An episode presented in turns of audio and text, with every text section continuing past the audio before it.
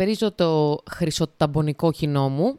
Η ώρα είναι 4, 4 και κάτι που ηχογραφώ και ξύπνησα κατά τις 2.30-3 παρά. Οπότε έβγαλα βόλτα το μπουμπουκάκι μου το όμορφο και τώρα που γύρισα, λέω κάνω ένα επεισόδιο, γιατί όχι, why not; Έχω ηχογραφήσει ήδη κάποια επεισόδια με guest, αλλά δεν θα ανέβουν τώρα, λογικά θα ανέβουν λίγο πιο μετά. Γιατί σήμερα ήθελα να μιλήσω για ένα θέμα που ε, πήρε πολύ δημοσιότητα αυτές τις μέρες. Ε, αφορά το βίντεο της Ιωάννας που ανέβασε, στο οποίο αναφέρεται για φωτογραφίες και ροζ βίντεο που δημοσιεύτηκαν εν αγνοία της. Και με αφορμή αυτό το γεγονός, εγώ θα ήθελα να μιλήσω για αυτό το θέμα, γιατί Όπως αφορά αυτή τη συγκεκριμένη κοπέλα, έτσι αφορά και εμένα και όλες τις κοπέλες εκεί έξω. Και είναι πάρα πολύ καλό να βρίσκουμε τη δύναμη να μιλάμε για αυτό το θέμα, είτε μας έχει συμβεί είτε όχι. Οπότε, εγώ θέλω να δώσω ένα τεράστιο μπράβο στην Ιωάννα και απίστευτο respect. Θέλει φοβερή δύναμη ένας άνθρωπος που το έχει συμβεί κάτι τέτοιο να βρίσκει τα αρχίδια και να βγαίνει μπροστά από μια κάμερα και να εξηγεί και να, ε, να δίνει τη, την ψυχή του σε ένα βίντεο, μιλώντας για κάτι που τον αφορά και προφανώς είναι πολύ προσωπικό. Καταρχάς, θέλω να πω ότι έχω απίστευτα νεύρα και νιώθω ακόμα πολύ περίεργα περίεργα με όλα αυτά τα σχόλια που έκατσα να δω κάτω από το συγκεκριμένο βίντεο και κάτω από διάφορα άρθρα, άρθρα που είχαν να κάνουν με αυτό. Ότι ξέρεις τι, τα ήθελε και τα άπαθε και όποια γυναίκα το κάνει αυτό ε, μπορεί να είναι βίζητα, μπορεί να είναι πουτάνα, μπορεί να είναι το άλλο. Χαρακτηρισμοί τώρα προ Χριστού, έτσι. Και διάφορα σχόλια στα οποία και καλά αναφερόντουσαν στην προσωπική ζωή που ξέρανε όλοι. Γιατί ξέρεις, όταν παίρνει ένα θέμα δημοσιότητα, ξαφνικά όλοι ξέρουμε ποιο είναι αυτό το άτομο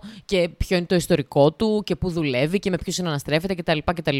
Και εννοείται παίρνουμε αυτή την αφορμή και θεωρούμε σκόπιμο να αναφερθούμε και να ξεφτιλίσουμε έναν άνθρωπο με πιθανότατα ψευδείς πληροφορίες που όχι μόνο δεν ισχύουν, αλλά θέλουμε να δημιουργήσουμε και ολόκληρο γκάγκ από πίσω για να κάνουμε προσωπική επίθεση σε έναν άνθρωπο. Οπότε αρχικά ας ξεκαθαρίσουμε κάτι, το ότι μια κοπέλα έχει σεξουαλική ζωή, όπως οι περισσότερες εκεί έξω, δεν είναι κακό και δεν είναι κατακριτέο αρχικά. Και οποιαδήποτε κοπέλα έχει σεξουαλική ζωή μπορεί να την κάνει ό,τι θέλει, με όποιον θέλει, να έχει όποιο, οποιονδήποτε σεξουαλικό partner θέλει, χωρίς να τη σχολιάσει κανένας, γιατί δεν σας πέφτει λόγος και όχι εσάς που κάνετε τα σχόλια, ούτε εμένα μου πέφτει λόγος, ούτε σε κανέναν. Δηλαδή, άμα θέλω να πάω να κατηγορήσω έναν άνθρωπο, δεν θα κάτσω να πω ότι αυτός έχει πάει με 10, άρα είναι μαλάκας, ή αυτή έχει πάει με 12 και είναι πουτάνα. Αυτό, αυτό δεν ισχύει. Όλα αυτά είναι μαλακίες και πάρα πολλές φορές κομπλεξικά σχόλια με έναν πολύ υποδόριο τρόπο, γιατί κατά βάθος πολλοί θα θέλουν αυτά τα άτομα που κάνουν αυτά τα σχόλια να είχαν τόσο σεξουαλικούς παρτενέρ και να έχουν τέτοια πέραση. Υπάρχουν πάρα πολύ συχνά αυτές οι περιπτώσεις ανθρώπων. Οπότε, οποιαδήποτε κοπέλα από εμάς μπορεί να κάνει ό,τι θέλει με όποιον θέλει χωρίς να είναι υποχρεωμένη να δίνει αναφορά στον καθένα τι κάνει και με ποιον, και κρατώντας έτσι τη σεξουαλική της ζωή σε προσωπικό επίπεδο. Υπάρχουν πάρα πολλοί άνθρωποι εκεί έξω, οι οποίοι με τον σύντροφό τους είτε για μία νύχτα, είτε για μία ζωή, είτε για μήνες, δεν ξέρω κι εγώ πόσο μπορεί να κρατήσει σχέση, έχουν την ανάγκη να τραβήξουν κάποιες φωτογραφίες μαζί, έχουν την ανάγκη να τραβήξουν κάποια βιντεάκια που θα είναι μαζί κατά τη διάρκεια της πράξη, δεν ξέρω. Όλο αυτό και πάλι τονίζω είναι κάτι προσωπικό είναι για την κοπέλα και το αγόρι να τα βλέπουν εκείνη την ώρα και μετά να τα διαγράψουν, να τα κρατήσουν γενικά. Δεν ξέρω πώς πάει.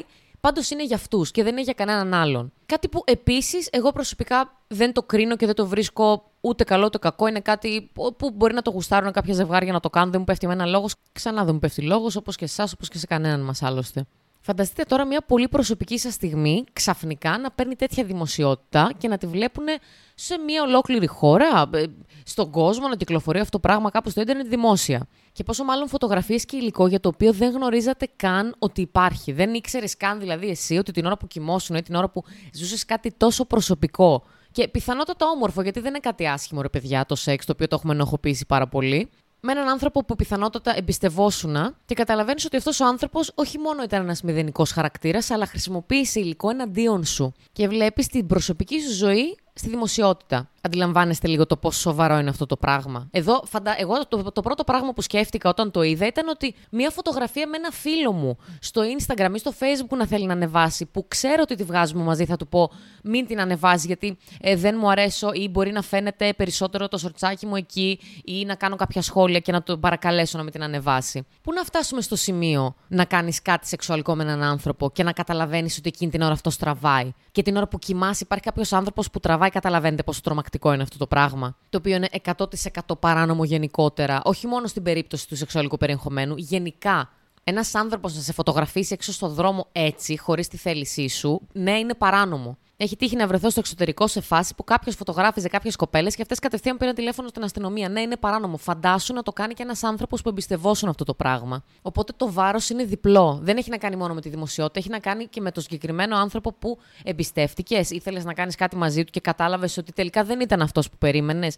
Άρα ολόκληρο το βάρος πέφτει στην κοπέλα. Δυστυχώς, σε αυτή την κοινωνία που είμαστε. Και θα πεταχτεί ο κάθε μαλάκας κάτω στα σχόλια και θα πει ότι αυτή ήταν βίζδα, όπως σας είπα στην αρχή, τα πιο παροχημένα πράγματα που έχω διαβάσει στη ζωή μου. Και τα ήθελε και τα άπαθε. Τα ήθελε και τα άπαθε ποιος; Ένας άνθρωπος που ήθελε να κάνει σεξ, ένας άνθρωπος που ήθελε να ζήσει κάτι ωραίο. Ένας άνθρωπος που αυτή τη στιγμή χρειάζεται 100% υποστήριξη όχι μόνο από τον κοινωνικό του κύκλο, από τον οποιονδήποτε. Να δεχτεί τη στήριξη που του αξίζει για να καταλάβουμε κάποια στιγμή ότι σε κάτι τέτοιες περιπτώσεις αυτός που πρέπει να κατακριθεί είναι ο άνθρωπος που τράβηξε αυτό το βίντεο, ο άνθρωπος που τράβηξε αυτές τις φωτογραφίες και όχι η κοπέλα η οποία δεν είχε καμία ιδέα ότι αυτό το πράγμα έχει γίνει. Δεν νομίζω ότι υπάρχουν πολλές κοπέλες εκεί έξω που γνωρίζουν ότι στραβάνε βίντεο και τους αφήνουν να πάρει μια δημοσιότητα αυτό το πράγμα και μετά κάθονται και κλαίγονται και λένε ότι Α, δεν το ήξερα κτλ. κτλ. Όλα αυτά είναι ψεύτικα σενάρια που χρησιμοποιεί πολύ κακόβουλος κόσμος για να λερώσει μια εικόνα ενός ανθρώπου. Και στη συγκεκριμένη μιας κοπέλας, γιατί και εγώ, σαν κοπέλα που το βλέπω, με αφορά αυτό το πράγμα, όπως και αφορά όλες τις γυναίκες, γιατί είναι κάτι που μπορεί να συμβεί εύκολα. Να πας να πιεις ένα ποτό μια μέρα και το ένα να φέρει το άλλο και να γνωρίσεις ένα τύπο ή να έχεις ήδη μια σχέση που εμπιστευόσουν και αγαπούσες και πάτε να κάνετε κάτι κάπου και μαθαίνεις μετά από ένα διάστημα ότι αυτό το πράγμα που εσύ εμπιστεύτηκες να γίνει, αυτός ο άνθρωπος το κατέγραφε εκείνη την ώρα και μετά από ένα διάστημα το έβγαλε στο φως της δημοσιότητας. Και στη συγκεκριμένη περίπτωση έγινε φοβερό θέμα γιατί η συγκεκριμένη κοπέλα είναι δημόσιο πρόσωπο, έτσι όπως λένε. Αλλά εμένα ούτε που με νοιάζει αυτό να σας πω την αλήθεια. Και δεν με αφορά ούτε τι δουλειά κάνει η συγκεκριμένη κοπέλα, ούτε με ποιου είναι αναστερεύει, ούτε τίποτα. Δεν μπαίνω καν στον κόπο να τα ψάξω αυτά, γιατί μιλάμε για μια γυναίκα η οποία αδικήθηκε και πέφτει πάρα πολλοί κόσμος να τη φάει αυτή τη στιγμή. Γιατί το έχουμε πάρα πολύ εύκολο να βάζουμε ταμπέλες σε έναν άνθρωπο που δεν τον ξέρουμε καν, που ούτε ξέρουμε τη ζωή του και το τι έχει κάνει γενικότερα, να του βάζουμε ταμπέλες, να τον βρίζουμε, να τον κατεβάζουμε, να τον μειώνουμε, χωρίς να ξέρουμε ότι υπάρχουν εκεί έξω γυναίκες οι οποίες αυτοκτονούν από αυτό το πράγμα. Οι γυναίκες οι οποίες δεν μιλάνε ποτέ, όχι μόνο για αυτό το, ε, το συγκεκριμένο ροζ βίντεο, άμα βγάλουν με ένα γόρι, ή δεν μιλάνε γενικά. Υπάρχουν γυναίκες κακοποιημένες οι οποίες δεν μιλάνε γιατί φοβούνται μήπως τις ξεφτυλίσουν. Γιατί τους έχει καρφωθεί τόσο πολύ στο μυαλό τους ότι φταίνε αυτές 100% φοβούνται μήπως δεχτούν παραπάνω κακοποίηση. Γιατί αυτό το πράγμα το οποίο έγινε αυτές τις μέρες, ναι, είναι κακοποίηση. Είναι κακοποίηση όταν σε μια προσωπική στιγμή σου κάποιος τη βγάζει δημόσια και τη χρησιμοποιεί εναντίον σου. Είναι κακοποίηση όταν εμπιστεύεσαι έναν άνθρωπο και έχεις πολύ καλές σχέσεις μαζί του και αυτός αντί να σε στηρίξει, το γυρνάει μπούμεραν και θέλει να σου κάνει κακό. Άρα είναι κακοποίηση και όταν ένας άνθρωπος είναι αδικημένος και εσύ αντί να τον βοηθήσεις, ανταυτού του ρίχνεις τα μπέλες και τον βρίζεις και από πάνω. Γιατί είμαι σίγουρη ότι αν σε καθένα από αυτά τα άτομα που βρίζουν συνέβαινε το ίδιο, στην αδερφή τους, στη μαμά τους, στην ξαδέρφη τους, δεν ξέρω κι εγώ, σε οποιαδήποτε γυναίκα έχουν στο σπίτι μέσα και εκτός, Κατευθείαν στον άνθρωπο που κατέγραψε το βίντεο θα ρίχνανε το φταίξιμο και σε καμία περίπτωση στη δικιά τους μαμά, στη δικιά τους αδερφή, στη δικιά τους ξαδέρφη, στη δικιά τους θεία, δεν ξέρω κι εγώ σε ποια. Σε οποιαδήποτε γυναίκα, εν πάση περιπτώσει εκεί έξω, είναι στο δικό τους κύκλο. Γιατί δεν απέχει πάρα πολύ αυτό το πράγμα να χτυπήσει και τη δική μας την πόρτα. Δεν είναι δηλαδή τόσο απίθανο όλα αυτά τα περιστατικά που διαβάζουμε. Είναι κάτι το οποίο μπορεί να συμβεί πανεύκολα. Το ξαναλέω, το έχω πει χίλιες φορές. Έχω πάρα πολλά νεύρα. Δεν μπορώ να συγκρατήσω αυτή τη στιγμή το λόγο μου και τα σαρδάμ που έχω κάνει και ο ηρμός μου έχει χαθεί λίγο. Αλλά επειδή εγώ προσωπικά θέλω τα πράγματα να τα βλέπω με την καλή τους πλευρά, θέλω δηλαδή να κοιτάω στο καλό και όχι στο άσχημο, θεωρώ πάρα πολύ καλό που αυτή η συγκεκριμένη κοπέλα Ιωάννα βρήκε τα κότσια και βγήκε μπροστά από μια κάμερα και μίλησε για αυτό το πράγμα.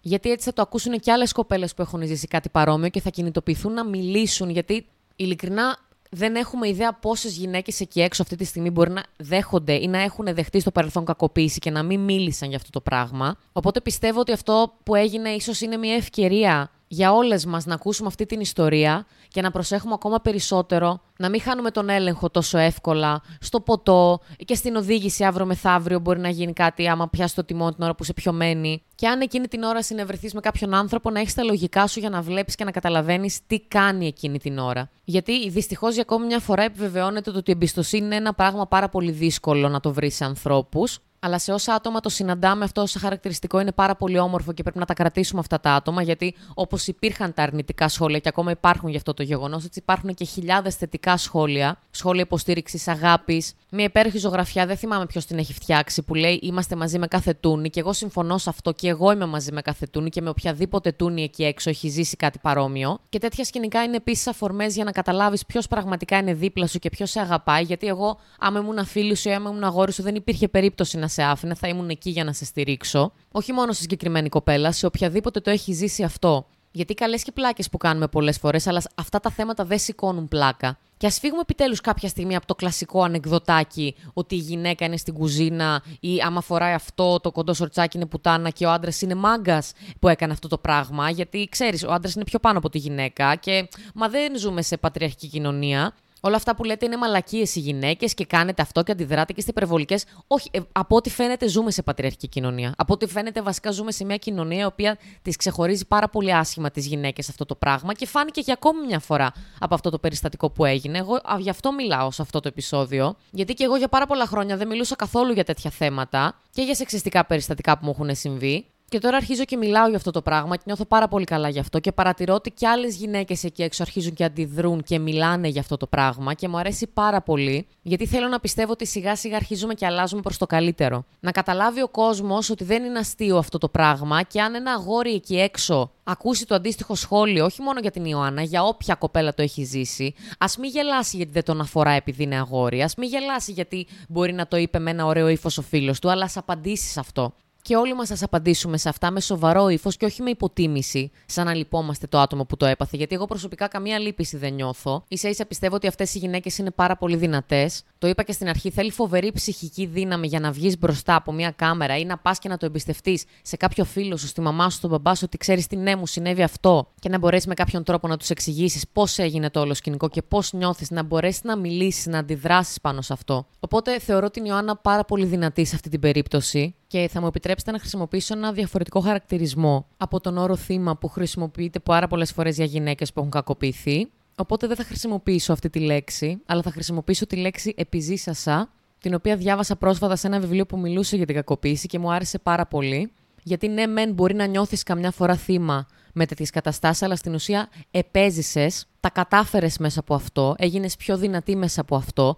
και είναι καλύτερα νομίζω να χρησιμοποιούμε αυτή τη λέξη καλύτερα και όχι τον όρο θύμα, που καμιά φορά μας ρίχνει όλο και περισσότερο και μας βάζει σε λίγο διαφορετικά ψυχολογικά τρυπάκια, έτσι το σκέφτομαι εγώ τουλάχιστον. Οπότε, όπως η Ιωάννα επέζησε και τα κατάφερε μέσα από αυτό, έτσι και εγώ εύχομαι να τα καταφέρει οποιαδήποτε γυναίκα και να βρει το θάρρος να μιλήσει αρχικά σε κάποιο δικό της άνθρωπο και να μην τα κρατάει μέσα της. Γιατί το μεγαλύτερο κακό πολλές φορές είναι να κρατάμε κάτι άσχημο για τον εαυτό μας και να μην το μοιραζόμαστε με κάποιον άλλον. Είναι υγεία να ζητάμε βοήθεια και σε τέτοιες περιπτώσεις σίγουρα μπορεί να μας οδηγήσει σε κάτι καλύτερο από αυτό που ήδη ζούμε. Από αυτό το βάσανο που έχουμε μέσα μας και ντρεπόμαστε να το μοιραστούμε. Σας ευχαριστώ πάρα πολύ όσους με ακούσατε. Ελπίζω να βγάζουν νόημα τα περισσότερα πράγματα που είπα, γιατί έχω μία ώρα που ξύπνησα, όπως σας είπα, αλλά δεν ήθελα να το τρενάρω κι άλλο. Ήθελα να το κάνω τώρα, γιατί μετά δεν ξέρω αν θα προλάβαινα να κάνω επεισόδιο. Ιωάννα, σε ευχαριστώ πάρα πολύ που ήσουν η αφορμή για να κάνω ένα τέτοιο επεισόδιο, για το οποίο ντρεπόμουν και εγώ πάρα πολύ να μιλήσω και να πω το πόσο πρέπει να αντιδράμε σε αρκετά πράγματα που δεχόμαστε καθημερινά σαν γυναίκες. Εύχομαι να πάνε όλα καλά και για σένα και για όλες αυτές τις γυναίκες που το βιώνουν αυτό. Εύχομαι σε όλες μας να προσέχουμε όλο και περισσότερο τους εαυτούς μας μέσα από τέτοια περιστατικά. Το κεφάλι πάντα ψηλά και προχωράμε και είμαστε μαζί με κάθε τούνη.